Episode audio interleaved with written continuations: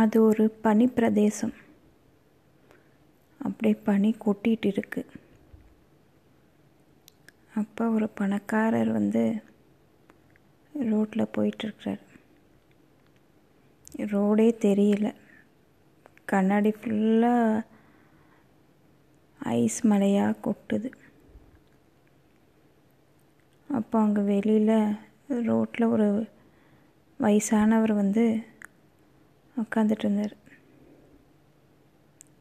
அந்த பணக்காரர் வந்து அவர்கிட்ட என்ன தாத்தா இவ்வளோ பனியில் எப்படி இந்த இப்படி ஐஸ் கொட்டுது? எப்படி வெளியே உட்காந்துருக்கீங்க இந்த குளிரில்? குளிர்லையா உங்களுக்கு? அப்படின்னு கேட்டார். இல்லைப்பா எனக்கு அப்படியே பழகிடுச்சு. ஒன்றும் பிரச்சனை இல்லை. இத்தனை வருஷமாக இப்படி தானே இருந்திருக்கேன். அதனால் எனக்கு அப்படியே பழகிடுச்சு அப்படின்னாரு. ஐயோ நில்லுங்க நில்லுங்க உடம்பு என்னத்துக்கு ஆவறது? நான் இவ்வளோ நாள் உங்களை பார்த்தது கூட இல்லையே இந்த பக்கம். நில்லுங்க நான் போய் ஒரு கம்பளி உங்களுக்கு எடுத்துகிட்டு வரேன்.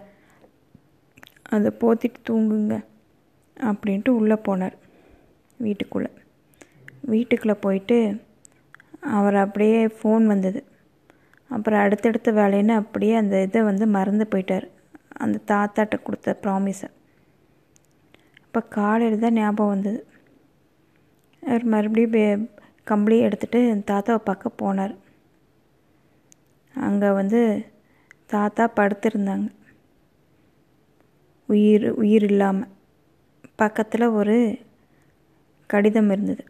அந்த கடிதத்தில் நான் இவ்வளோ நாள் வந்து இந்த குளிர் எனக்கு தெரிஞ்சதே இல்லை. இவ்வளோ பனி அடிக்குது இவ்வளோ குளிர் அப்படின்ட்டு என் உடம்பு கொஞ்சம் கூட நடுங்கினதில்லை.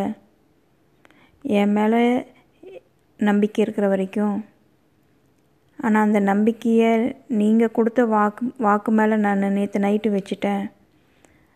நீங்கள் கம்பளி கொண்டு வந்து கொடுப்பீங்கன்ட்டு அது மேலே வச்சுட்டேன். அதுக்கப்புறம் என்னால் குளிரே தாங்க முடியல.